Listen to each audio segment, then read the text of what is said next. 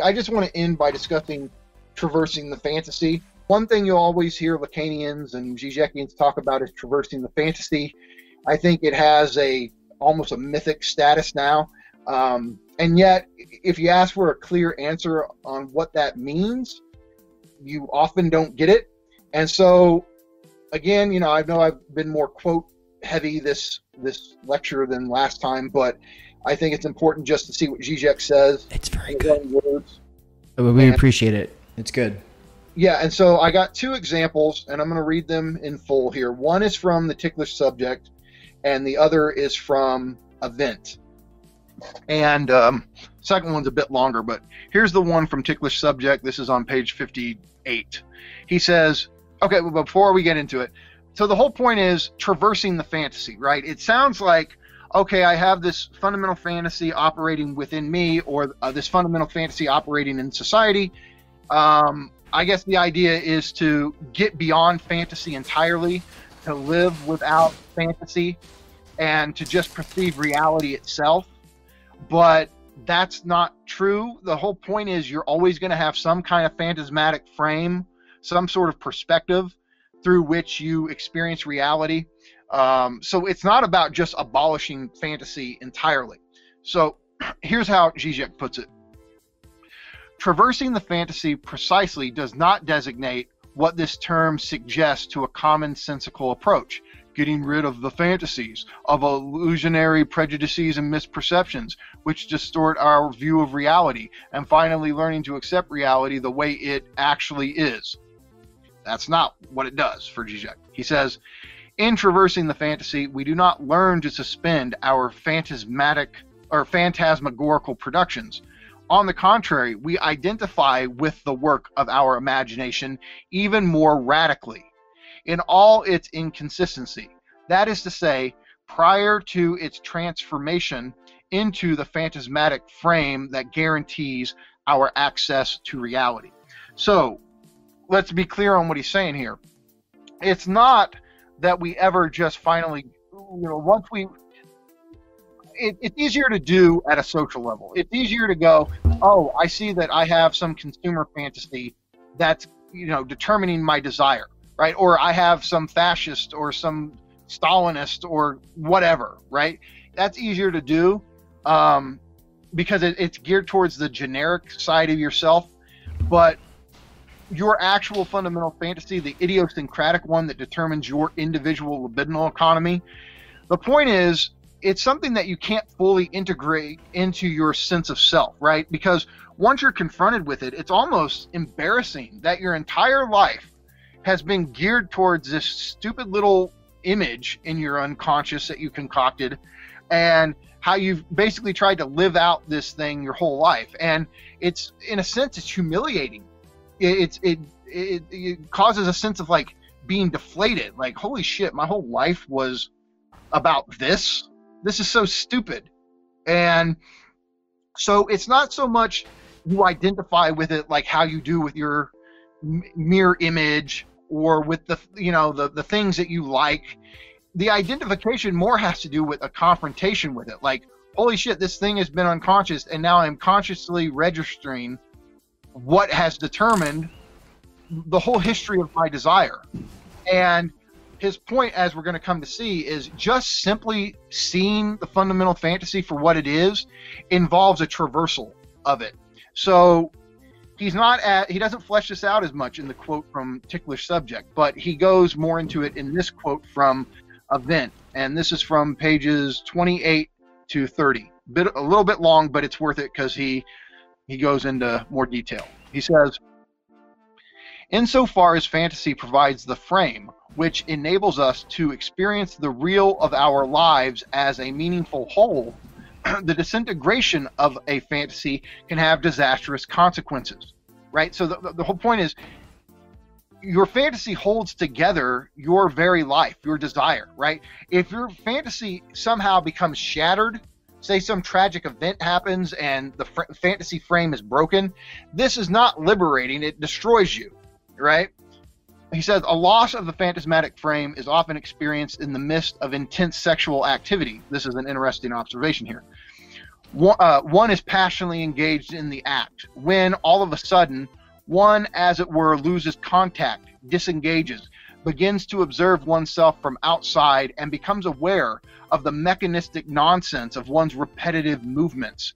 In such movements the phantasmatic frame which sustained the intensity of enjoyment disintegrates and we are confronted with the ludicrous real of copulation right? Think about like this moment in during sex where the phantasmatic element the context right? All of that collapses and it's just you and the other person and what your bodies are doing right like it's as he points out it's like ridiculous uh, you need that phantasmatic context for sex to be passionate and if you lose that then it's almost this weird, disgusting, awkward set of movements that you know, like like disgust you. You're just like, okay, it's the real of copulation, as he puts it. so he continues.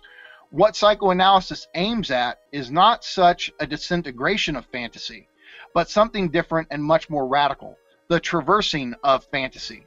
And while it may seem obvious that psychoanalysis should liberate us from the hold of idiosyncratic fantasies, and enable us to confront reality the way it is, this is precisely what Lacan does not have in mind. Traversing the fantasy does not mean simply going outside fantasy, but shattering its foundations, escape, accepting its inconsistency, right? Part of it is just seeing, coming to terms with what your fundamental fantasy is masking, what it's veiling, right? Just simply recognizing what it's doing is is this huge kind of realization, right?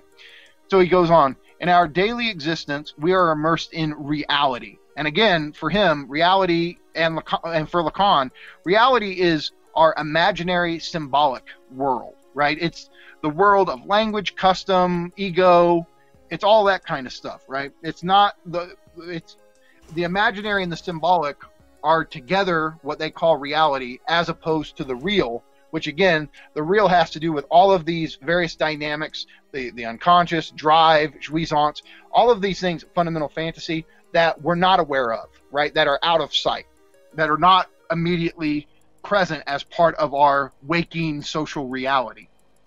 So, uh, sorry to pick it up again. In our daily existence, we are immersed in reality, structured and supported by the fantasy. But this very immersion makes us blind to the fantasy frame which sustains our access to reality. To traverse the fantasy, therefore, means paradoxically to fully identify oneself with the fantasy, to bring the fantasy out. Here we can see what traversing the fantasy can mean not to see through it and perceive the reality uh, obfuscated by it, but to directly confront the fantasy as such. Once we do this, its hold over us is suspended. Why? Because fantasy remains operative only insofar as it functions as the transparent background, the unconscious, uh, of our experience. Fantasy is like a dirty, intimate secret which cannot survive public exposure. So, traversing the fantasy really just means bringing the fantasy to conscious awareness and identifying it. It's not that you integrate it. It's it, again, it's this humiliating thing that that deflates your sense of self. Like, oh my, my whole life's been based around this dumb shit. But the identification has to do with with that realization that your whole life's been based around it, and that it, it's been operative throughout your whole life without you being aware of it. And the whole the whole point is the very moment that conscious awareness gets a grip on it, that that the unconscious fantasy becomes conscious, it doesn't work anymore. It's stupid. It's ridiculous. It's just it's some arbitrary little uh, image or, or narrative that got established early on, but it's so contingent. And you know, this is where the, the, you you face this like uh, subjective destitution, right? You feel like you've been emptied inside because you realize that what's been the most extimate thing, like the most intimate thing, is some dumb external image that you at the conscious level wouldn't identify with to begin with. It's just an image. It's just a, a little narrative, and uh, yet it's it's been destinal, right? It's it's it's shaped your whole life. And once you realize this, though, the fantasy doesn't work the same anymore. I mean, this is part of um, psychoanalysis. It's not that every every time something from the unconscious is made conscious, it uh, ceases to be effective. But in this case, Zizek is arguing that fundamental fantasy that is how it works here where once you once you get a clear vision of it once it's made conscious once you understand what's going on with it it can't really operate effectively anymore because you've had this confrontation with it and it's no longer stuck in the unconscious doing what it does and uh, so this is i mean it, the, the takeaway from this again, you know, to do this at the individual level, you'd have to go through analysis, and that would be years. But it's really important for us to do this at the ideological level with our with our ideological fantasies, um, because once you do see how the ideological fantasy is working, right there's the problem. Like, you know, the the the the, the Nazi, the German guy in Zizek's example, right? He can take uh, his Jewish neighbor and turn it into an argument for the fantasy. But what the you know, so he's having this experience of the neighbor, but it actually reaffirms the fantasy. What the German needed to do was confront the fantasy itself and see it for how arbitrary and ridiculous and contradictory it is. And that would be the breakdown in the Nazi ideology would be an identification or confrontation with the fantasy itself, not what the fantasy is about like the, not the empirical referent to the fantasy. You would have to con- confront the fantasy itself in order to get past it, to tra- traverse it. So, I think with that, I'm, I'm, I'm I think we're kind of done for the night, right? The, the, the, last thing was uh, harpoon lobotomy had said is is a the concept of the thing being absent from self or the concept of the thing or both either depending on context and I would just clarify neither and that Michael has uh, his most popular blog post is about that concept. So, do you want to just like talk about that as a closer so I can link the link that in the chat? So yeah, I mean, so the objet petit it is sense in a sense you're right, right? I mean, it is it's the lost object that operates. I, Lacan doesn't use the word psyche, but we do, and I think it's helpful here and it's not a real object, not a, not an actual object, but it's almost as if it becomes incarnated in objects of desire, right? It's it's that um, X factor, the je ne sais quoi, right? That that it that certain objects have that cause us to desire them, and so yeah, the uh, the, the, little a is the concept of this.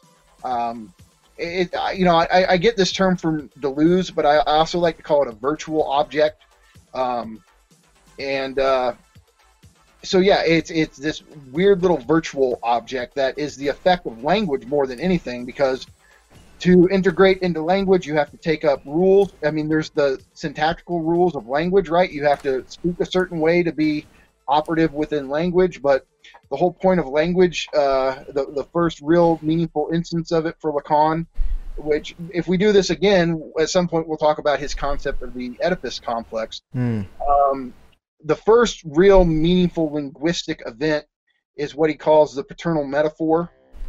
And it, it, sounds overly complicated but what it really has to do is it's the first instance of substitution right? You the, the child has to substitute the mother's desire up until you know this moment.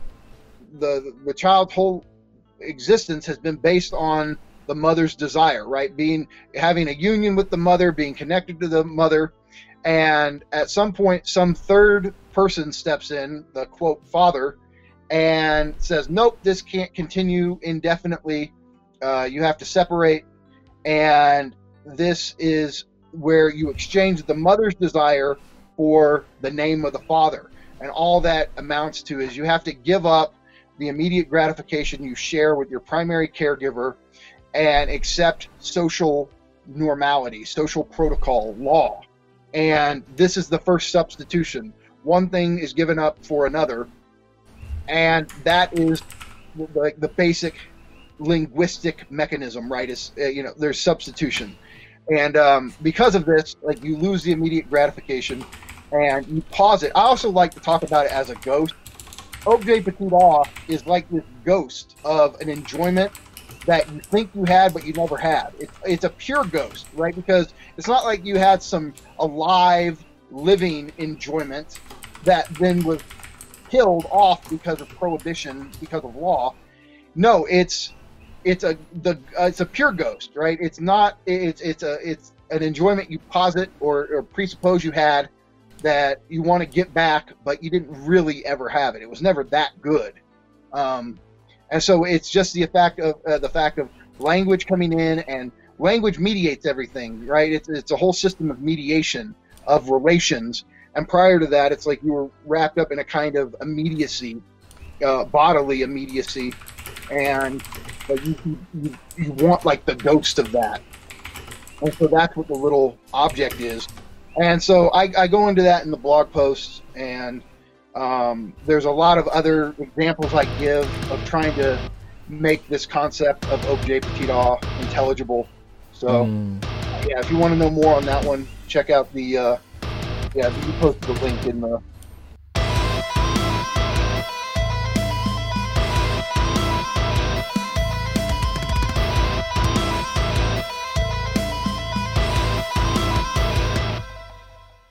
In an attempt to bring in new people to the world of philosophy and theory while building on relationships already established, we are doing a countrywide tour of the United States this fall. What's up, guys? It's Anna Are we coming to a city or town near you? Do you think there is a venue or audience in your local region that would be interested in a lecture or facilitated discussion about existentialism, critiques of therapism, PMC ideology, self help, introduction to philosophy, or the time energy critique of any of those things.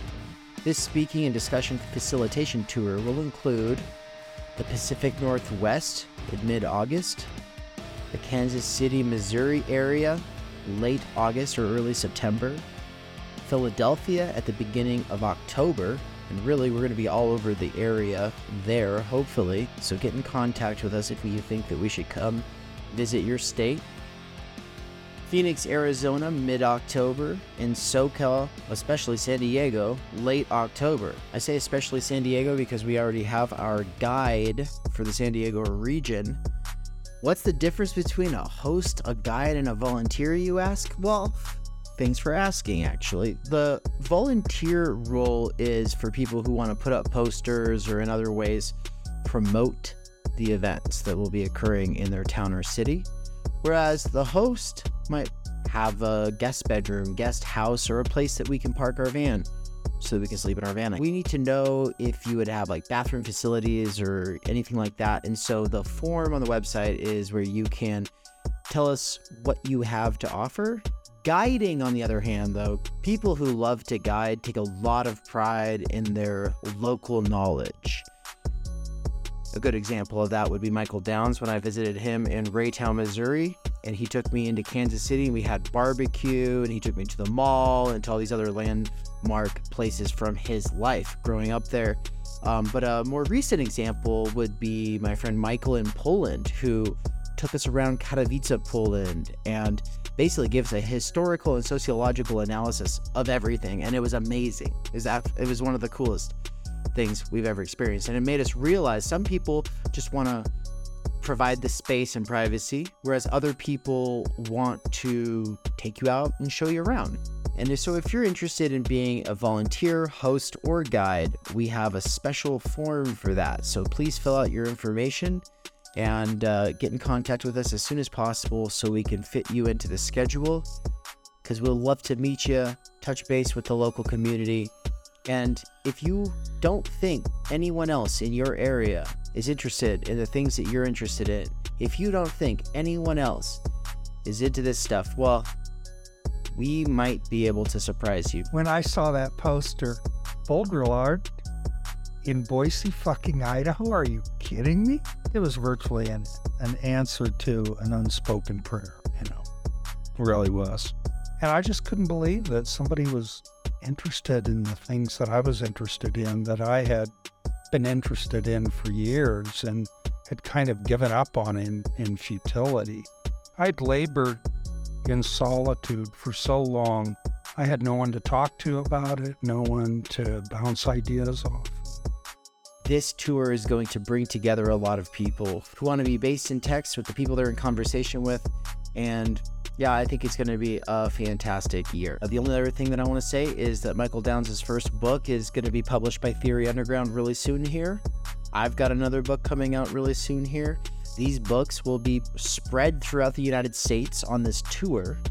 So I'm hoping to be able to do some actual book launch events at various bookstores. Outside of that, I guess the last thing that I would say is that Michael Downs is gearing up to teach For They Know Not What They Do by Slavoj Žižek. We're putting out all these introduction videos and other interviews related to the topic of Hegel, Lacan, Žižek because we want to give people an accessible and sturdy basis in the discourse. The problem is, is that Michael Downs is very busy having to work at a wage slave job. And so if you want to help in freeing Mikey, make sure to go to his Patreon at patreon.com forward slash the dangerous maybe and make a donation. Thank you. I would be remiss to close this out without a quick shout out to our patrons and our anonymous donors. Thank you so much for the donations already. We've only been around for a month. We already got over $3,000 in donations. Um, and so thank you. And uh, stay tuned for the app, which is on its way. There will be a Theory Underground app. So the current setup is that it is a social media site built around courses where you can suppose that people who are involved in the discussions have a shared interest in the same or similar texts, and where you can assume in a lot of the discussions that, yeah, people have read the stuff that you're reading, uh, that you're bringing into dialogue. And so, uh, for instance, the idea of the university by Karl Jaspers, dedicated for him. Slavoj Žižek's For They Don't Know What They Do, dedicated for him. And then as people take the course over the years, new people will be coming into that forum. And so if you get in there early, you'll be able to see how the conversation evolves. And as new people add into the conversation, it'll bring back memories and like things that you want to work through, questions that you had with the first time that you read the text. And so I'm really excited for this. The reason I've built this website is because I think that this is what's lacking in so many other spaces is that ability to return, to be able to communicate after the fact and in a sustained way on a platform that's not attention grabby and annoying like Discord. And so stay tuned because there is an app on the way. Thank you to our donors. If you want to donate, go to theory-underground.com forward slash support. Thank you.